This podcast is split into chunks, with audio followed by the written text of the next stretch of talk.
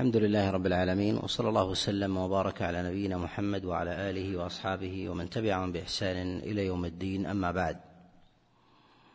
فتكلمنا في المجلس السابق على قول الله جل وعلا والمطلقات يتربصن بأنفسهن وتكلمنا على شيء من الإجمال في مسألة الطلاق. والله سبحانه وتعالى قد بين أحكام الطلاق في هذه السورة وكذلك أيضا في بعض أو شيء من سورة النساء وشيء من سورة الطلاق. والله سبحانه وتعالى بعدما ذكر تربص المطلقة في ذلك على سبيل الإطلاق من غير ذكر عدد بين الله جل وعلا أن ذلك إلى ليس على إطلاقه وإنما وإنما إلى عد معدود. ولهذا يقول الله سبحانه وتعالى الطلاق مرتان.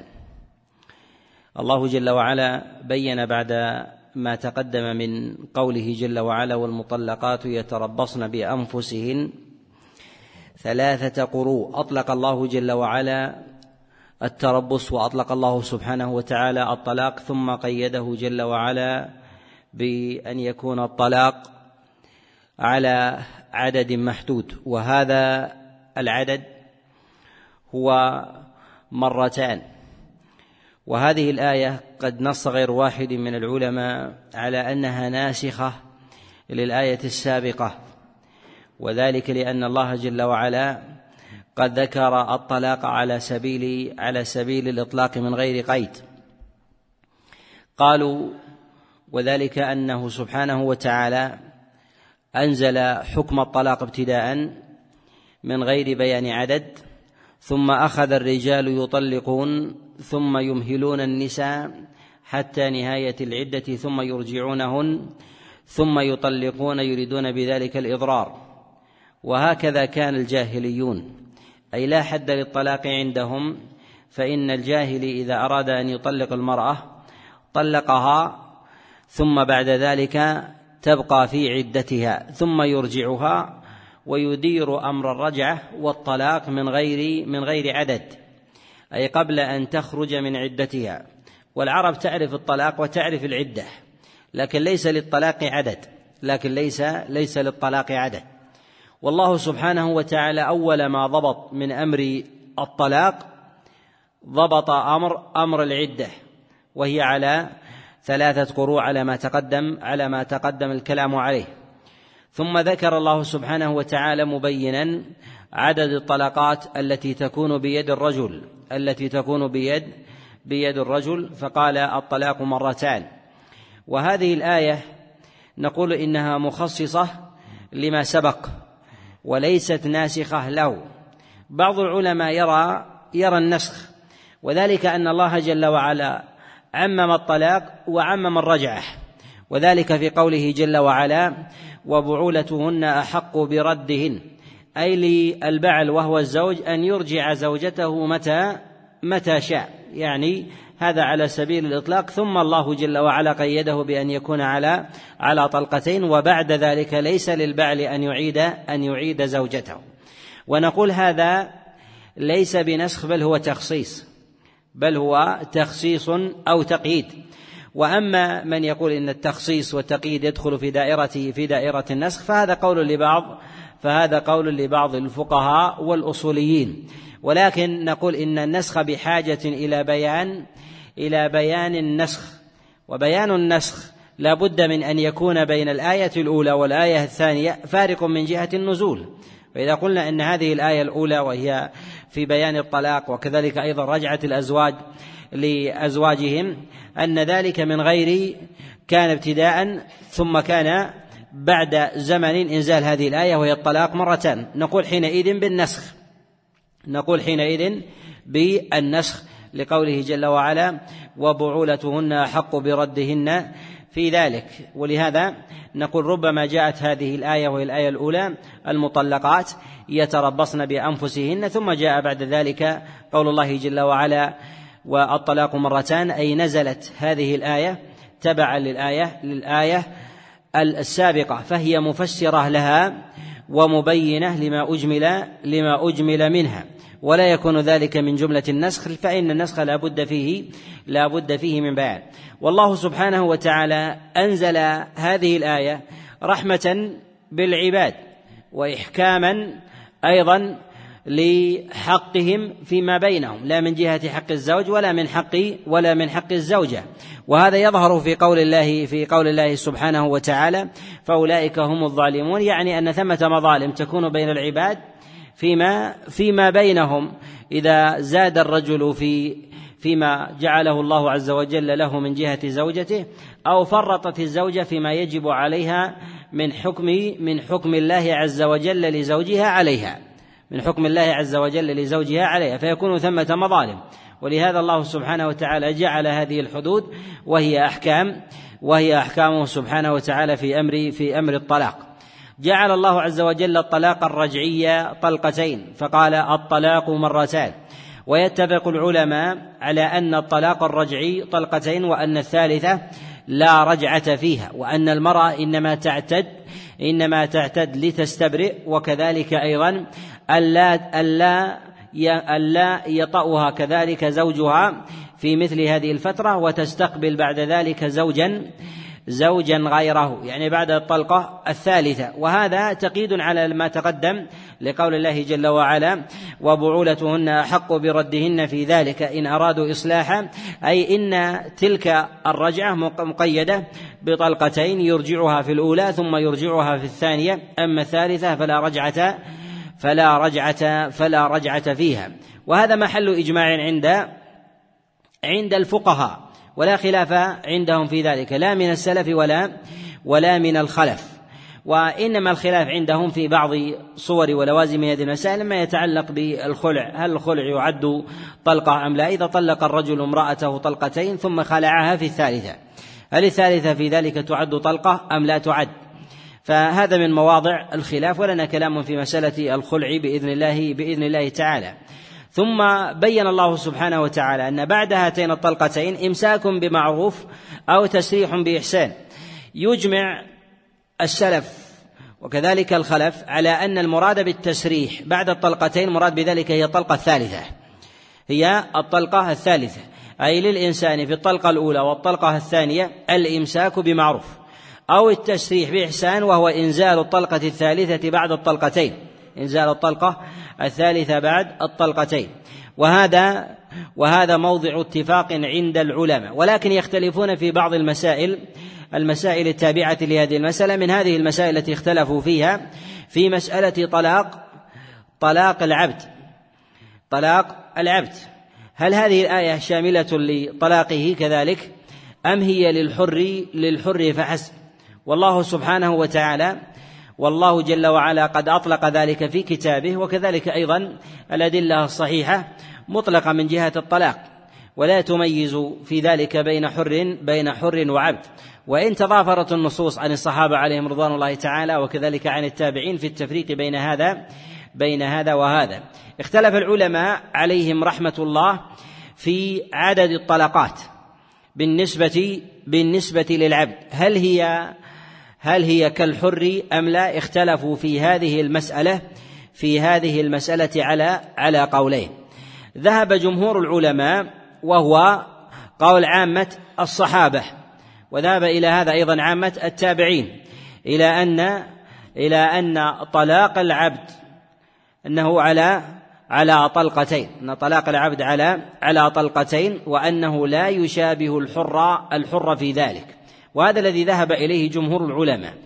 القول الثاني وهو قول أهل الظاهر قالوا بأن طلاق العبد هو كطلاق كطلاق الحر سواء. قالوا ذلك لعموم النصوص في كلام الله عز وجل وكلام رسول الله صلى الله عليه وسلم. وذلك أن أن طلاق العبد يوصف بالطلاق وإذا وصف بالطلاق فإنه لا بد من دخوله في عموم اللفظ من كلامه سبحانه وتعالى وكلام رسول الله صلى الله عليه وسلم. وجمهور العلماء الذين يقولون بعدم التساوي بين الحر بين الحر والعبد اختلفوا أيضا فيما بينهم.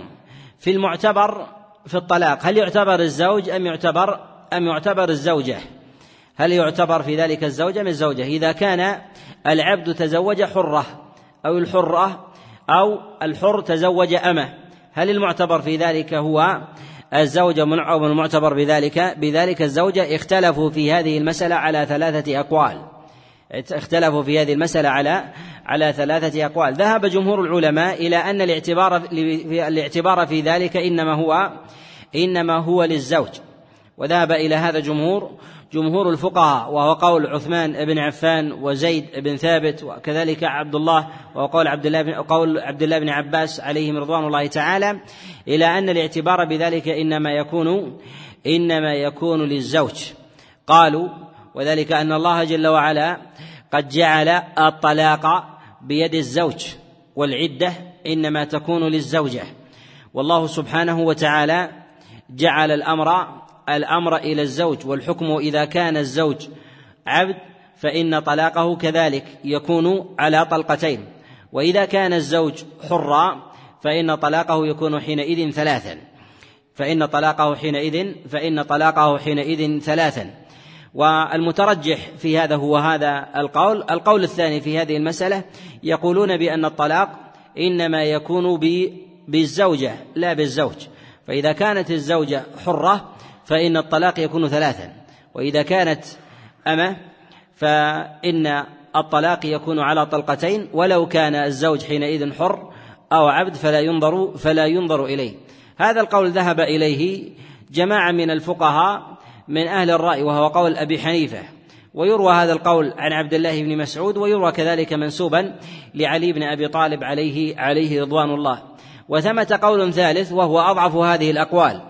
يقولون بأن العبرة في ذلك في الرق أينما وجد سواء وجد في الزوج أو وجد في الزوجة. وجد في الزوج أو وجد في الزوجة. قالوا وذلك أن أن العلة في ملك الطلاق تاما تضعف عند وجود أحد الزوجين في دائرة الرق.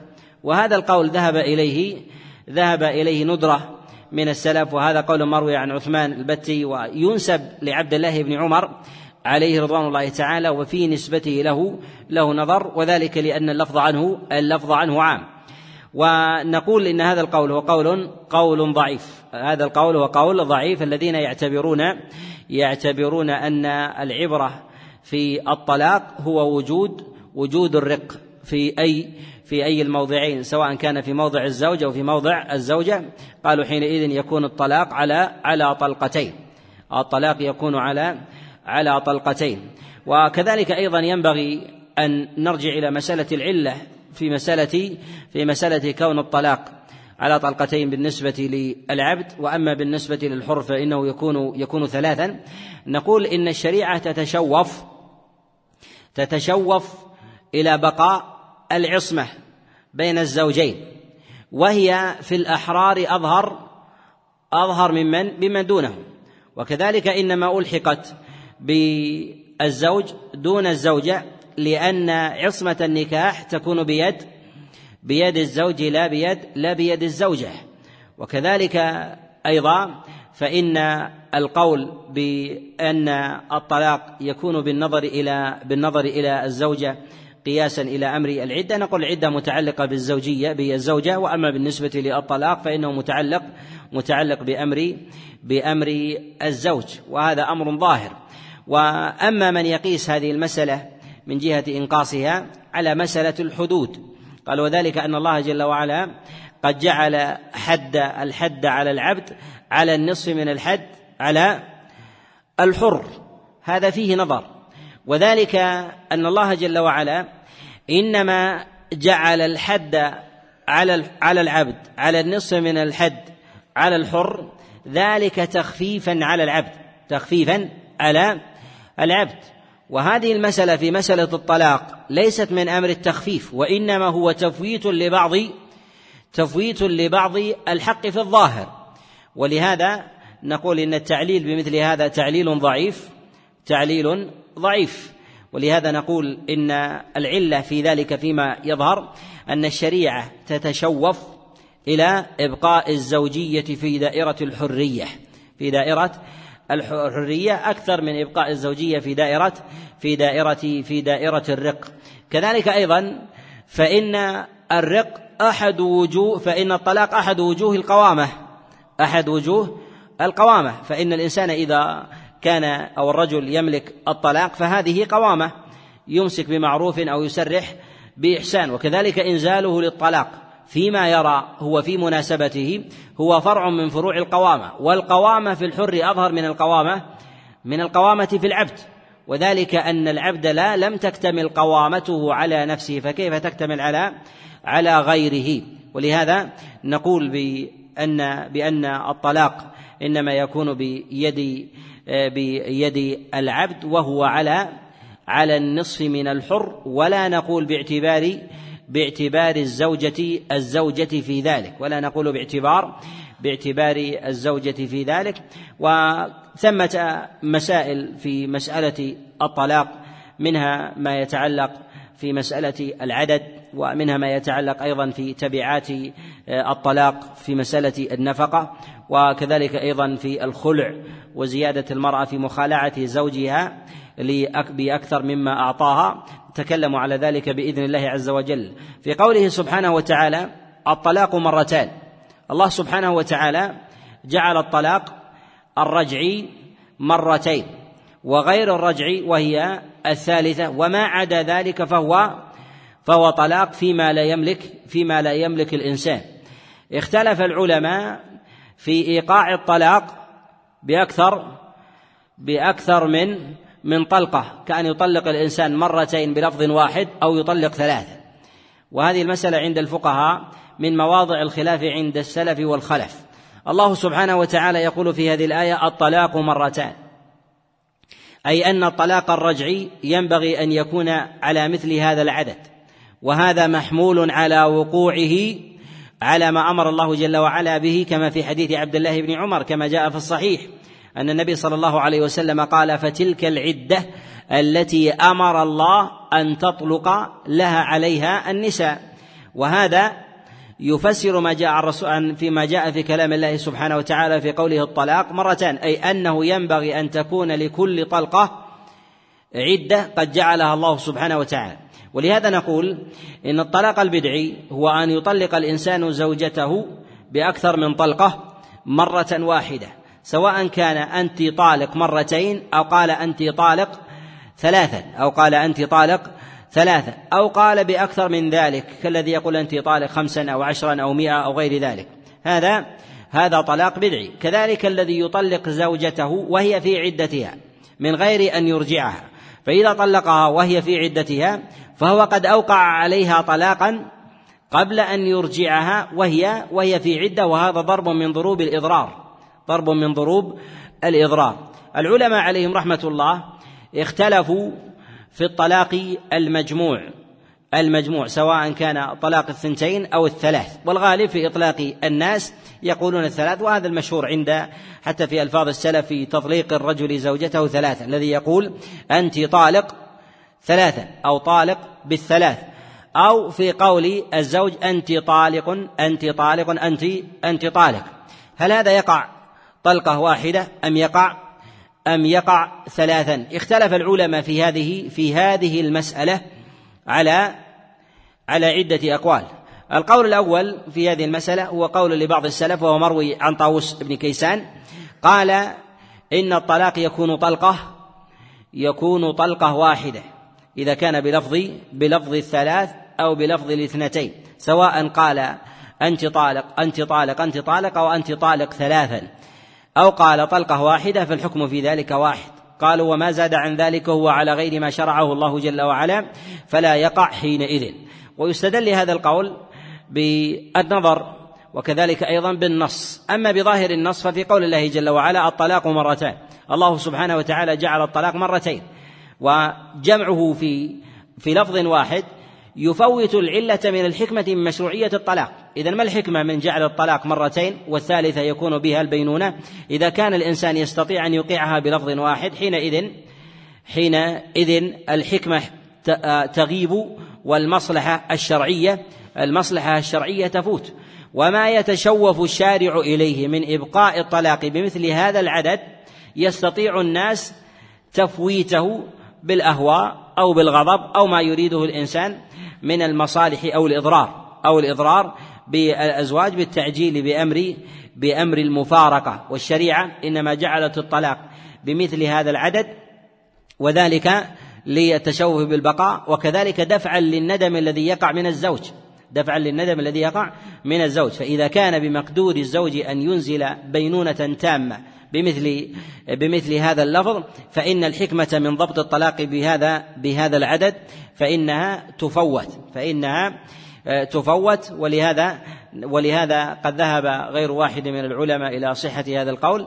جاء ذهب إليه بعض السلف آه، كما تقدم وهو قول طوس بن كيسان وكذلك محمد بن إسحاق وقول الحجاج بن أرطات وروي عن عبد الله بن عباس عليه رضوان الله. وهو رواية عن الإمام أحمد وقال بها ابن تيمية عليه عليه رحمة الله أن الطلاق الثلاث يكون طلقة طلقة واحدة. منهم من يقول الطلاق أنت طالق ثلاثا ومنهم من يدخل معها أيضا أنت طالق أنت طالق أنت طالق وبعضهم يفرق بين بين هاتين. والأظهر والله أعلم هو هو الاشتراك في هذا باعتبار أنها نزلت أنها نزلت في وقت واحد وفي لحظة واحدة سواء كانت رقما أو أو عدا سواء كانت رقما أو عدا كان يقول الإنسان أنت طالق ثلاثا أو يقول أنت طالق أنت طالق أنت طالق فإن فإن الحكم وتفويت التعليل واحد ومخالفة الظاهر ظاهر الآية واحد. والإنسان الذي يوقع الطلاق يقول أنت أنت طالق ثلاثا أو يقول أنت طالق أنت طالق أنت طالق قادر على تجاوز هذه وإنزاله بهذه قادر على تجاوز هذه وإنزاله وإنزاله بهذه. كذلك أيضا فإن التعليل في الشريعة في ذكر الطلاق أنه على على مرتين ليس المراد بذلك هو التلفظ. فالشيء بعدده أن يقال بتكراره لا لا برقمه أن يقول الإنسان ثلاثا. وذلك أن الله سبحانه وتعالى وذلك أن الشارع حث الإنسان على فعل أشياء بعدد وذلك كالتسبيح وكذلك أيضا التهليل وكذلك أيضا رمي الجمار. فإن الإنسان لو رمى الجمار سبعا بيده مرة واحدة ما اعتبرت ولا بد من رمي كل واحدة كل واحدة على حدة فتستقل بالرفع وتستقل بالخفض. حتى يقال إن حينئذ رمي. أما إذا رمى مرة واحدة بيده سبعا لم يقع حينئذ لم يقع حينئذ الرمي بهذا بهذا العدد فتعد واحدة. كذلك أيضا التسبيح. الإنسان حثه الشارع في مواضع عديدة على التسبيح بعدد سواء كان ذلك في الصلاة أو في دبر الصلاة أو في أذكار الصباح أو في أذكار المساء أو في عمل اليوم والليلة أو غير ذلك. فليس للإنسان أن يقول سبحان الله وبحمده مئة. ويجزئه ذلك عن عن المئة. نقول هذا هذا لا يوافي ذلك العدد ولا يكون امتثالا ولا يكون ولا يكون امتثالا. فلا بد أن يقول سبحان الله سبحان الله سبحان الله ويكررها. كذلك أيضا الإنسان الذي ينذر لله عز وجل. كان يصلي على النبي عليه الصلاة والسلام مئة أو ينذر أن يسبح مئة أو يهلل مئة فإنه لا يجزئه عند الفقهاء أن يقول سبحان الله مئة حتى يقول سبحان الله سبحان الله سبحان الله فيكررها. وهذا يدفع القول بالتطليق أنت طالق ثلاثا ولكنه لا يدفع القول باللزوم في قوله أنت طالق أنت طالق أنت طالق ولكن يدفعه من وجه آخر وذلك أن الله سبحانه وتعالى إنما حث على التسبيح بتكرار اللفظ بتكرار اللفظ.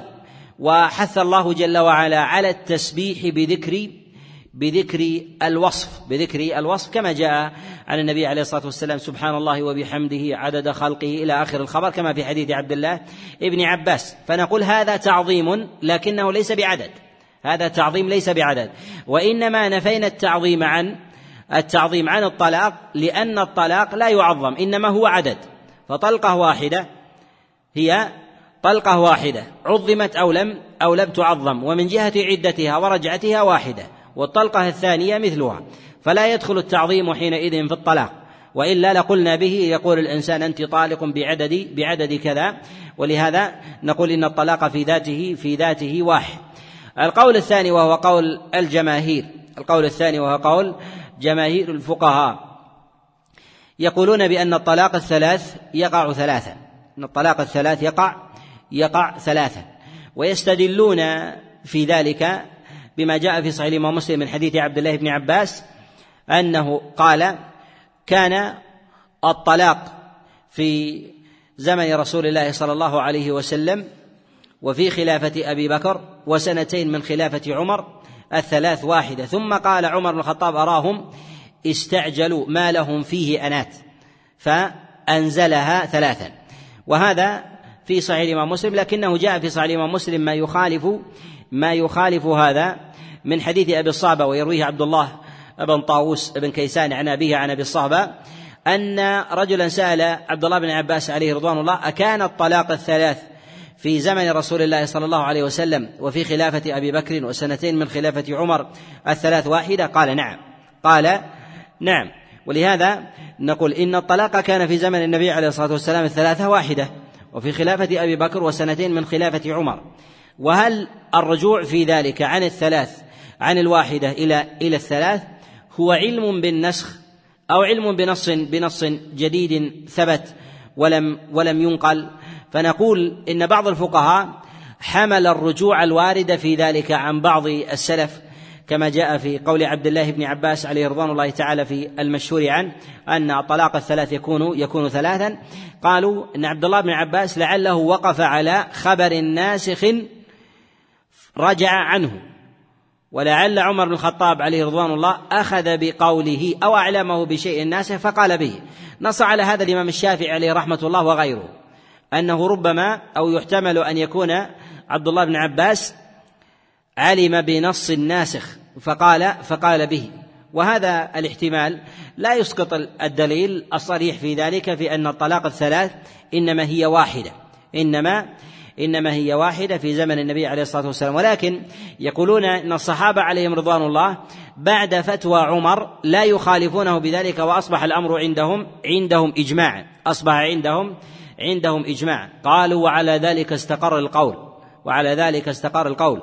ولهذا بعض الفقهاء يصف القول بإنزال الطلاق الثلاث أنها واحدة يصفه بالشذوذ وفي وصفه بالشذوذ نظر وذلك أنه جاء عن عبد الله بن عباس كما تقدم في الصحيح كما في حديث عبد الله بن طاووس عن أبيه عن أبي الصهبة في عن عبد الله بن عباس عليه رضوان الله وإن كان المشهور عن عبد الله بن عباس إنزال الطلاق الثلاث ثلاث إنزال الطلاق ثلاث ثلاث كما رواه عنه خاصة أصحابه من الفقهاء يرويه عن عبد الله بن عباس سعيد بن جبير وعطاء ومجاهد بن جبر وعكرمة وغيرهم يروونه عن عبد الله بن عباس عليه رضوان الله أن طلاق الثلاث يقع ثلاثا أن طلاق الثلاث يقع ثلاث وهو المشهور عنه وهو آخر الأمرين وهو آخر الأمرين عنه.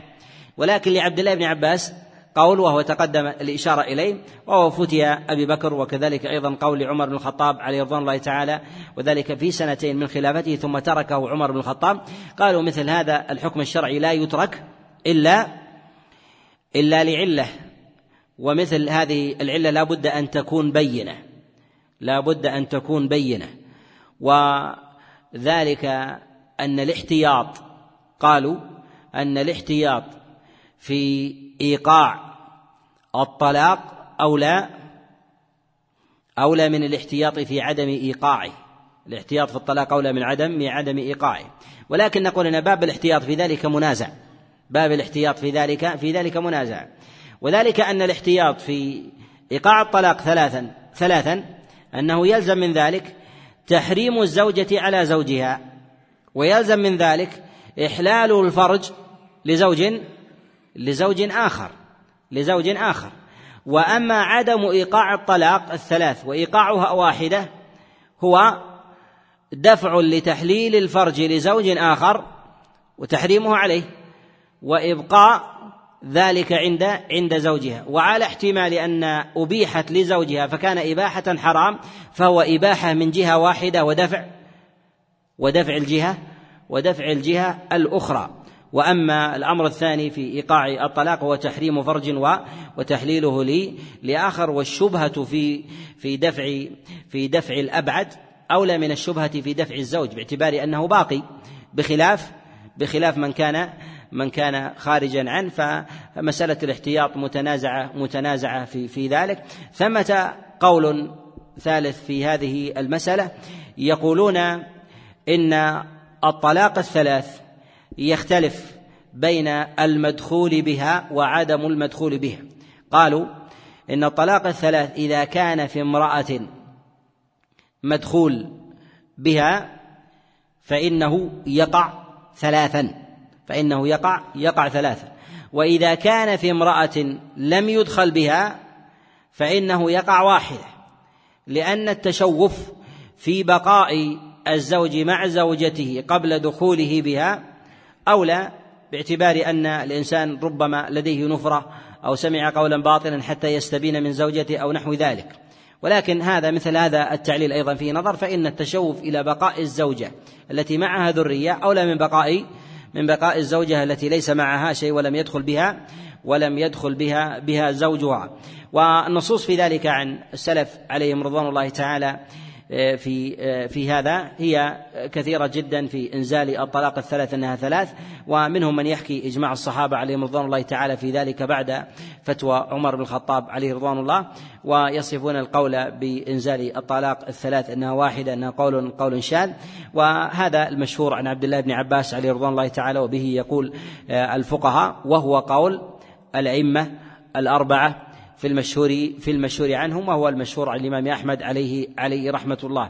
جاء عن النبي صلى الله عليه وسلم آه، في ذلك في عدم إيقاع الطلاق الثلاث منها ما تقدم في حديث عبد الله بن عباس ومنها ما جاء في مسند الإمام أحمد من حديث محمد بن إسحاق عن داود بن الحصين عن عكرمة عن عبد الله بن عباس أن كان طلق امرأته ثلاثا.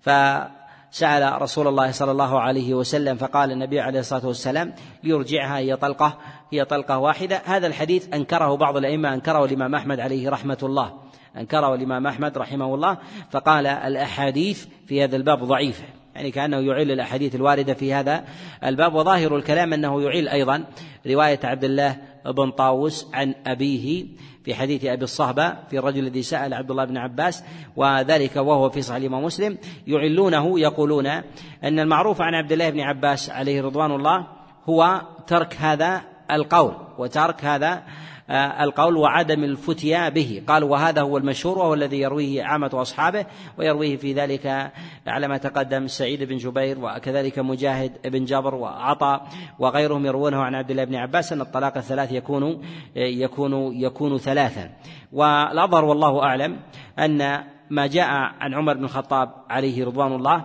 أنه في إنزال الطلاق أنه إنما أنزل الطلاق الثلاث ثلاثا أنه أراد بذلك تأديبا. أنه أراد بذلك بذلك تأديبا وزجرا. وهذا يظهر من قوله لهم فيه أنات. يعني لهم فيه أن يتأنوا أن يتأنوا في ذلك. وهل في مثل هذا في مسألة الإيقاع للإنسان أن يجتهد في الطلاق تأديبا باعتبار أنه أنه تعزير؟ أن الإنسان يعزر في مثل هذا ثم بعد ذلك تخرج المرأة من عدتها ثم بعد ذلك تحل تحل لغيره.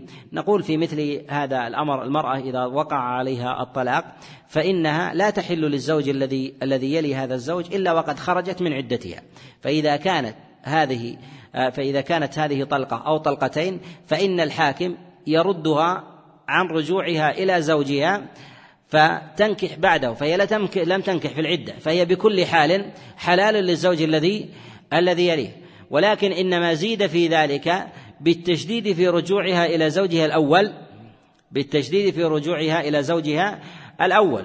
فهي لا بد من من خروجها من عدتها سواء كان في طلقة أو في طلقتين وإنما الزائد في ذلك أنها لا ترجع إلى زوجها الأول إلا بعد نكاح زوج زوج آخر وهذا ضرب من ضروب التأديب حتى لا يتلاعب الناس بالسنة. ولهذا نقول قد يكون هذا من وجوه من وجوه التأديب والتعزير الذي ينزله الحاكم في بعض أحواله في حال انتشار شيء أو تساهل الناس في الطلاق أو نحو ذلك أن يقع في مثل هذا الأمر. وفي كل حال لابد من خروج المرأة من عدتها فإذا خرج من عدتها سواء كانت طلقة واحدة أو طلقتين أو ثلاث فإنها لا ترجع إلى إلى زوجها بعد ذلك إلا بإذنها. وإذا تزوجت غيرها فإنها حلال فإنها حلال بالنسبة للزوج آه، للزوج آه، الثاني الثاني في ذلك.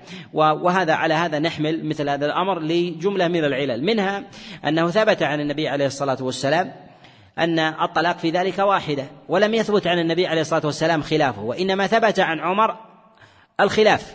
ثبت عن عمر القول بسنتين ثم جاء بعد ذلك الخلاف. وجاء عن أبي بكر قول واحد ولم يثبت عنه الخلاف. وبقاء قول في مثل هذه المسألة مثل هذه المدة مع عدم علم بالناسخ لو وجد وثبت مع عدم وجوده نصا عن النبي عليه الصلاة والسلام هذا دليل على أن النسخ في ذلك ضعيف أو غاية في الظنية. في الظنية ليس بقطعي ليس بقطعي الأمر. آه، الثاني في هذا أن هذا قد جاء عن بعض الصحابة عليهم رضوان الله تعالى وهو جاء مروي عن عبد الله بن عباس عليه رضوان الله. وإن كان يضعفه بعض العلماء ويقول به أيضا بعض الفقهاء من السلف كطاووس بن كيسان وهو من الفقهاء آه، العارفين بقول عبد الله بن عباس وذهب إلى هذا بعض الأئمة رواية عن الإمام أحمد عليه رحمة الله ويقول به آه، ابن تيمية. هذه المسألة هي من المسائل التي يقع فيها إشكال عند عند الفقهاء وفيها نزاع طويل. نقول المسألة هذه هي من المسائل الاجتهادية. وللإنسان أن يدفع الطلاق وقوعه إذا رأى مصلحة في ذلك وله أن ينزله في ذلك وبكل حال في مثل هذا المرأة آه، لا بد لها من عدة فإذا خرجت من عدتها فإذا رأى تعزيرا ألا ترجع إلى زوجها لتساهله في ذلك أو تساهل الناس في مثل هذا فهذا له آه، سلف له سلف وأثر. وأما من يقول إن هذا القول شاذ فإنه يلزم من ذلك أن يكون الشذوذ في ذلك يلحق القول في من سلف. من أبي بكر وكذلك أيضا ما كان في زمن النبي عليه الصلاة والسلام وهذا لا يناسب القول به وإن كان وإن كان عامة الأئمة عليهم رحمة الله تعالى على خلافه من على خلافه من المتأخرين.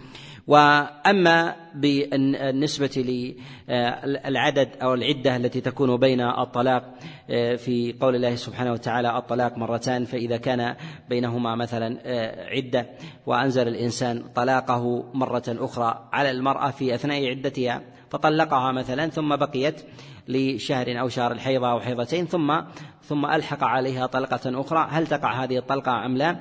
من العلماء من يلحقها بالثلاث ومنهم من لا يلحقها بالثلاث. من لا يلحقها بالثلاث. وهذا نقول إن الإنسان إذا أوقع الطلاق إذا أوقع الطلاق الثلاث بلفظة واحدة ولم ننزلها في مثل هذا الموضع هل الأولى عدم إنزال مثل هذه الصورة أو الأولى؟ أو الأولى الإنزال. نقول إن في من نفى في من نفى وقوعها في لفظة واحدة فإنه أقرب إلى القول بعدم وقوعها إذا كانت متفرقة في مسألة في مسألة العدة. وأما من يوقعها ثلاثا في موضع واحد فإنه يوقعها من باب أولى إذا كانت متباينة من جهة العدة فالذي يوقعها في أول العدة طلقة ثم يوقعها في نصفها طلقة ثم يوقعها في العدة طلقة ثالثة فإنهم من باب أولى يوقعونها إذا أوقعوها بلفظ بلفظ واحد. كذلك أيضا الذين يوقعونها باللفظ أنت طالق ثلاثا يوقعونها من باب أولى أنت طالق أنت طالق أنت أنت طالق. والذي يوقعونها ثلاثا أيضا بقولهم أنت طالق ثلاثا يوقعونها بأنت طالق ألفا أو مليون أو مليونين أو عدد النجوم فإنهم من باب أولى يوقعون يوقعون ذلك. ولهذا جاء عن عبد الله بن عباس آه، كما رواه البيهقي من حديث سعيد بن جبير أن رجلا جاءه فقال قال إني قلت لزوجتي أنت طالق ثلاثا. فقال عبد الله بن عباس لك منها ثلاث. ودع تسعمائة وسبعة وتسعين عندك. يعني وفرها لزوجات أخر. ومثل هذا دليل على أن الطلاق في أي رقم أنه يقع سواء كان بالثلاث أو كان أكثر أكثر من ثلاث من ثلاث عند من يقول ب بإيقاع الطلاق وإنزاله وأنها تبين تبين منه آه، بلفظ بلفظ الثلاث. وأما الاستثناء في الطلاق الاستثناء وكحال اليمين الانسان إذا طلق قال انت أنت طالق إن شاء الله هل يقع في ذلك الاستثناء أم لا؟ جاء في ذلك بعض الأحاديث عن النبي عليه الصلاة والسلام بعدم صحة الاستثناء. قد روى الدار قطني في كتابه السنن من حديث مكحول عن معاذ بن جبل أن النبي صلى الله عليه وسلم قال إذا قال الرجل لعبده أنت حر إن شاء الله فهو حر ولا استثناء عليه وإذا قال الرجل لزوجته أنت طالق فهي طالق ولا استثناء والاستثناء لها لها عليه. هذا الخبر آه، خبر منكر ولا يصح في هذا الباب عن النبي عليه الصلاة والسلام شيء. اختلف العلماء في هذه المسألة على قولين. آه، ذهب جماعة من الفقهاء وهو قول طوس بن كيسان وكذلك الإمام الشافعي إلى أن الاستثناء في ذلك معتبر. إلى أن الاستثناء في ذلك معتبر. فإذا قال الإنسان لزوجته انت طالق إن شاء الله يكون حينئذ كاستثناء اليمين لا يقع. لا يقع الطلاق. وذهب جماعة من الفقهاء وهو قول الإمام أحمد عليه رحمة الله إلى عدم اعتبار إلى عدم اعتبار آه، إلى عدم اعتبار الاستثناء في الطلاق. إلى عدم اعتبار الاستثناء في الطلاق وأنه يقع إذا أوقعه الإنسان. وهذا هو قول آه، جمهور جمهور الفقهاء إلى أن الاستثناء الاعتبار به في مسألة في مسألة الطلاق. وفي قول الله سبحانه وتعالى فإمساك بمعروف أو تسريح بإحسان في إشارة إلى آه، أن النية بإرجاع المرأة بعد الطلقة الأولى لابد أن يكون ذلك بالمعروف. أما إذا كان ذلك بإضرار فإن الإنسان يأثم. أن الإنسان آه، يأثم والمراد بالمعروف هو آه، الإحسان وقصده وكذلك أيضا آه، أداء ما أوجب الله عز وجل على الزوج من حق وذلك من حق النفقة وكذلك أيضا الكسوة وتمام القوامة في ذلك وفي قول الله سبحانه وتعالى أو تسريح بإحسان. اتفق العلماء على أن المراد بالتسريح هنا هي الطلقة الثالثة. هي الطلقة الثالثة كما حكاه ابن عبد البر عليه رحمة الله في كتابه الاستذكار أن الله ذكر الطلاق مرتين ثم ذكر بعد ذلك التسريع بإحسان وهي الطلقة الثالثة التي تكون بين الزوجين أي لا يطلقها يريد بذلك إضرارا. إضرارا بها ولا بد أن يكون ذلك بإحسان. والله سبحانه وتعالى جعل ذلك حدا فاصلا بين الزوجين. وفي قول الله سبحانه وتعالى ولا يحل لكم أن تأخذوا مما أتيتموهن شيئا. المراد من ذلك هو المهر. أن الإنسان لا يحل له مع طلاقه لزوجته إذا أراد طلاقها أن يأخذ من مهرها شيئا باعتبار أنه هو الذي هو الذي يريد أن يطلق. هو الذي يريد أن يريد أن يطلق. وإذا كانت المرأة تريد الطلاق فلا حاجة لعدد لعدد الطلاق. يقول طلقة أو طلقتين أو ثلاث وإنما بحاجة إلى مخالعة. بحاجة إلى إلى مخالعة أو ربما تريد طلقة واحدة حتى تبين من زوجها ولا تريد الرجعة الرجعة إليه. ولهذا نقول إن المراد بقول الله سبحانه وتعالى ولا يحل لكم أن تأخذوا مما أتيتمون شيء المراد بذلك هو هو المهر. أنه لا يحل له في باب الطلاق أن يأخذ من زوجته شيئا. يقول لا أطلق لا أطلقك إلا بألف أو ألفين أو نحو ذلك بينما هو الذي الذي يريد الطلاق. إذن فيكون ذلك من المال المأخوذ المأخوذ آه، غصبا ولا يحل للزوج أن يأخذ من ذلك شيئا. واستثنى الله سبحانه وتعالى من ذلك شيئا قال إلا أن يخاف ألا يقيم ألا يقيم حدود الله. ما المراد بذلك إلا أن يخاف؟ أن يخاف المراد بذلك الزوجان ألا يقيم حدود الله سبحانه وتعالى يعني فيما بينهما. يعني رأى عدم آه، صلاح بقاء الزوجين مع بعضهما وأنهما إن بقي على آه، مع على الزوجية مع بقاء العصمة أن أمرهما إلى فساد أن أمرهما إلى فساد ولا يصلح الزوجين في ذلك إلا ولا يصلح الزوجين آه، في ذلك إلا إلا الطلاق. فمن العلماء من قال في مثل هذا إذا كان من الزوجين أنه يجوز للزوج أن يجوز للزوج أن يأخذ منه. وأما ما يتفق عليه العلماء في مسألة أخذ شيء آه، أو أخذ مال الزوجة في مثل هذا قالوا إذا كانت الرغبة من الزوجة إذا كانت الرغبة من الزوجة. ولهذا نستطيع أن نقول في مسألة مهر الزوجة عند المفارقة أو عند الانفصال بين الزوجين أنه على ثلاثة أحوال.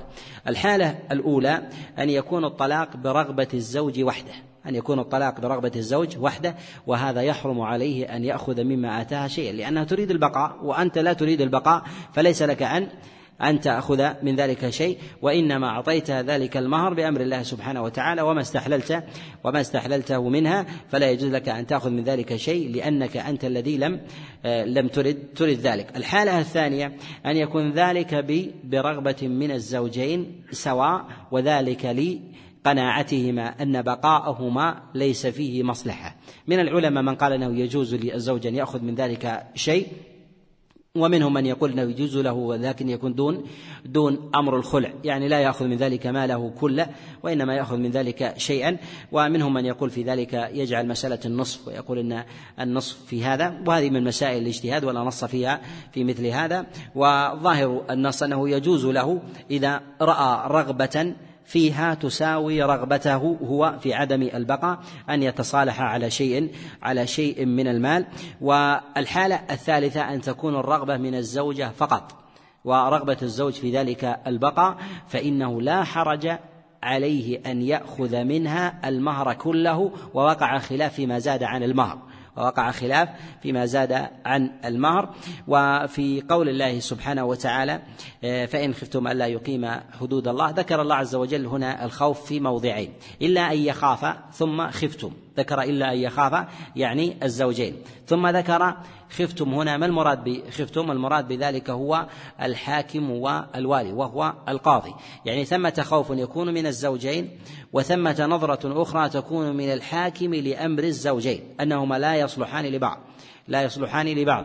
حينئذ له أن يقضي بينهم. وفي هذه الآية دليل على على أن الحاكم يفصل بين الزوجين ولو بغير رضاهما يفصل بين الزوجين ولو بغير رضاهما فيطلق الزوجة من من زوجها إذا رأى المصلحة في ذلك. وهي وهي الحاكم وقد نص على هذا غير واحد من من الأئمة أن هذه الآية دليل في حكم قضاء القاضي في الطلاق وكذلك في الخلع. في الطلاق والخلع. ولكن يقال أن هذا ينبغي ألا يكون إلا في أضيق السبل بعد امتناع الزوج من المفارقة. بعد امتناع الزوج من المفارقة. إذا امتنع من ذلك ورأى أن البقاء في ذلك فساد فإنه يفصل بينهما. فإنه يفصل بينهما لأن الله سبحانه وتعالى ساوى بين الأمرين بين خوف الزوجين من بقاء بعضهما وبين خوف الحاكم من بقائهما مع بعضهما. ولهذا قال الله جل وعلا فإن خفتم يعني الذين تقومون على أمر على أمر العقود وكذلك النكاح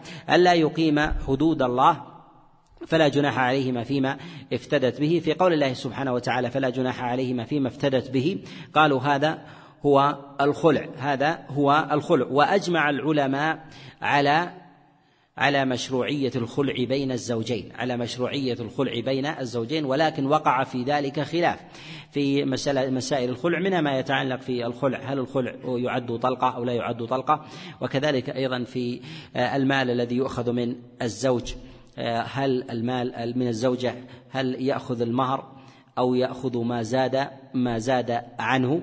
وكذلك أيضا في مسألة إذا طلق الرجل آه، زوجته طلقة ثم طلقتين ثم خالعها ثم خالعها وبعد مخالعته لها أراد أن يرجعها. هل الخلع في بعد ذلك الخلع ترجع إليه بناء على الطلقتين أم يكون ذلك بناء على الثلاث؟ وكذلك أيضا في حال رجعتها إليه هل ترجع هل ترجع إليه بعدم وجود طلقات أم وجود اعتبار تلك الطلقات هذا من مواضع الخلاف عند عند العلماء. ظاهر هذه الآية ظاهر هذه الآية أن أنه يجوز للزوجة أو للزوج أن يأخذ من زوجته أكثر مما دفع إليها. وهذا ظاهر في قول الله عز وجل فيما افتدت به وهذا إطلاق. هذا في إطلاق. وما قال فيما آتيتموهن. يعني المقدار الذي أعطيت هذه الزوجة. وذلك لجملة من العلل. منها أنه ربما الزوج أعطى زوجته آه، شيئا من المال وبقي معها عقدا أو عقدين. فالأقيام تختلف وتزيد وتنقص وربما يكون في ذلك شيء من الخصومات. وإغلاق هذا الباب على الأزواج في أمر المصالحة هذا مما لا تتشوف إليه الشريعة. والشريعة تتشوف إلى باب الإصلاح ولهذا شددت في في أمر البقاء في مسألة الطلاق مرتان إمساك بمعروف وتسريح بإحسان ثم أيضا آه، في مسألة بقائهما فيما بينهما في في وجود الاشتراك الخوف ثم أمر التحويل هذا الأمر إلى إلى القاضي. وغير ذلك إشارة إلى أهمية البقاء والتشديد في هذا لا يتناسب مع سياق مع سياق الآية ولهذا نقول إن مسألة أخذ آه، الزوج أكثر مما أعطى زوجته هذه مسألة خلافية اختلف فيها الفقهاء على قولين. جمهور الفقهاء يرون أنه يجوز للزوج أن يأخذ أكثر مما مما أعطى زوجته. وهذا قول الإمام مالك رحمه الله والشافعي وهو قول أبي حنيفة. الإمام مالك رحمه الله يقول يجوز ذلك ولا أعلم من أنكره إلا أنه ليس من المروءة أن يأخذ الزوج أكثر مما مما أعطى زوجته إلا إذا تغيرت الأسعار. وارتفع قيمة الذهب أو نزل قيمة الذهب أو شيء من هذا فهذا أمر أمر آخر يكون ذلك ب بالعدل. يكون ذلك بالعدل ولهذا ربما الزوج يبقى مع زوجته خمسين أو ستين سنة. ويكون الدينار والدرهم يختلف عن قيمته في في السابق. فيؤخذ بذلك بالعدل ولهذا نقول إن الشريعة لا تحجر في ذلك في ذلك واسعا. جاء عن الإمام أحمد عليه رحمة الله أن الزوجة في ذلك أو الزوج لا يأخذ من زوجته إلا بمثل ما أعطاها وثمة قول يوافق فيه الجمهور عليهم عليهم رحمة الله في هذه المسألة. والمترجح في ظاهر الآية هو أنه يجوز أن يأخذ بما شاء منها بالتراضي. وأما من يستدلون بما جاء عن النبي عليه الصلاة والسلام طلقها تطليقه واقبل الحديقه الحقيقة باعتبار أنه أعطاها. نقول هذه حادثة عين جاءت لا تنفي ما عداها لا تنفي ما ما عداها. وفي قول الله سبحانه وتعالى تلك حدود الله فلا تعتدوها. هذه الحدود ما يتعلق بأمر الطلاق. وما يتعلق كذلك أيضا بأمر الإمساك والتسريح وكذلك أيضا بمسألة المهر بعدم أخذه إلا بحقه كذلك أيضا في مساله الصلح فيما بينهم وعدم الإضرار وكذلك حكم القاضي آه، في التفريق بين الزوجين كذلك أيضا مسألة الخلع آه، في آه، بين الزوجين واعتبار وأخذ الزوج أكثر أو مشابه لما ما أخذ من زوجته. حدود الله سبحانه وتعالى بينها لعباده وحذر من من مجاوزتها. وذلك أن تجاوز حدود الله سبحانه وتعالى هو من الظلم العظيم باعتبار تعلقه بحقوق الآدميين. الظلم هنا يراد به النوعين ظلم الإنسان لنفسه وظلم الإنسان لغيره. ظلم الإنسان لنفسه المتعلق بأحكام الله عز وجل بينه وبين ربه لاختلافه لمخالفته لأمر الله سبحانه وتعالى. وهو يشمل بعض الصور ولا يشمل ولا يشمل بعضها. ومنها ما يشمل بعض الصور في مسألة إنزال الزوج الطلاق الثلاث بلفظة واحدة أو نحو ذلك فيه ضرب من الظلم في مخالفة أمر الله سبحانه وتعالى. ومنه ما يقع مثلا في على الزوجة كإضرار الزوج أن يأخذ منها أكثر من مهرها مما يتعسر عليها أن تعيده فيشق عليها وربما أفقرها وآذاها في ذلك فيكون ذلك من جملة الأذية المحرمة فيكون ذلك ضرب من ضروب الظلم وأعظم الظلم الذي يكون بين العباد أعظم الظلم الذي يكون بين العباد بعد الظلم هو الشرك باعتبار جلالة أمره وكذلك أيضا باعتبار أنه يحبط عمل الإنسان بالكلية ثم يليه بعد ذلك ظلم الإنسان لغيره باعتبار أن الله لا يكفره إلا بإعادة الحقوق إلى أهلها كما جاء النبي عليه الصلاة والسلام في الصحيحين وغيرهما. قال عليه الصلاة والسلام من كانت عنده مظلمة لأخيه فليتحلل منها من قبل أن يأتي يوم لا دينار فيه ولا درهم. يعني أن الإنسان عليه أن يستبرئ من صاحبه في الذي له عليه حق. ولما قال فليتب أو يستغفر آه، أو غير ذلك أو ليتصدق دليل على أن هذه لا تدخل في أمور المكفرات. لا تدخل أمور المكفرات لا بد من إعادتها إلى إلى أصحابها. وقوله جل وعلا فلا تعتدوها. الخطاب هنا يتوجه يتوجه إلى ثلاثة. يتوجه إلى الزوج ويتوجه إلى الزوجة ويتوجه إلى الحاكم باعتبار أنهم خوطبوا في هذه الآية خوطبوا في هذه الآية جميعا فلا تعتدوها. ومن يتعدى حدود الله فأولئك هم الظالمون. وحدود الله سبحانه وتعالى على ما تقدم التي شرعها في قضائه جل وعلا وهي شاملة لتربص الزوجة بالعدد. على ما تقدم الكلام عليه تتربص ثلاثة قروء على ما تقدم الخلاف فيه. كذلك أيضا ما يتعلق بإعادة الزوجة من غير إضرار وكذلك أيضا في عدد الطلقات ونكتفي بهذا القدر وأسأل الله سبحانه وتعالى لي ولكم التوفيق والسداد والإعانة. إنه ولي ذلك والقادر عليه. وصلى الله وسلم وبارك على نبينا محمد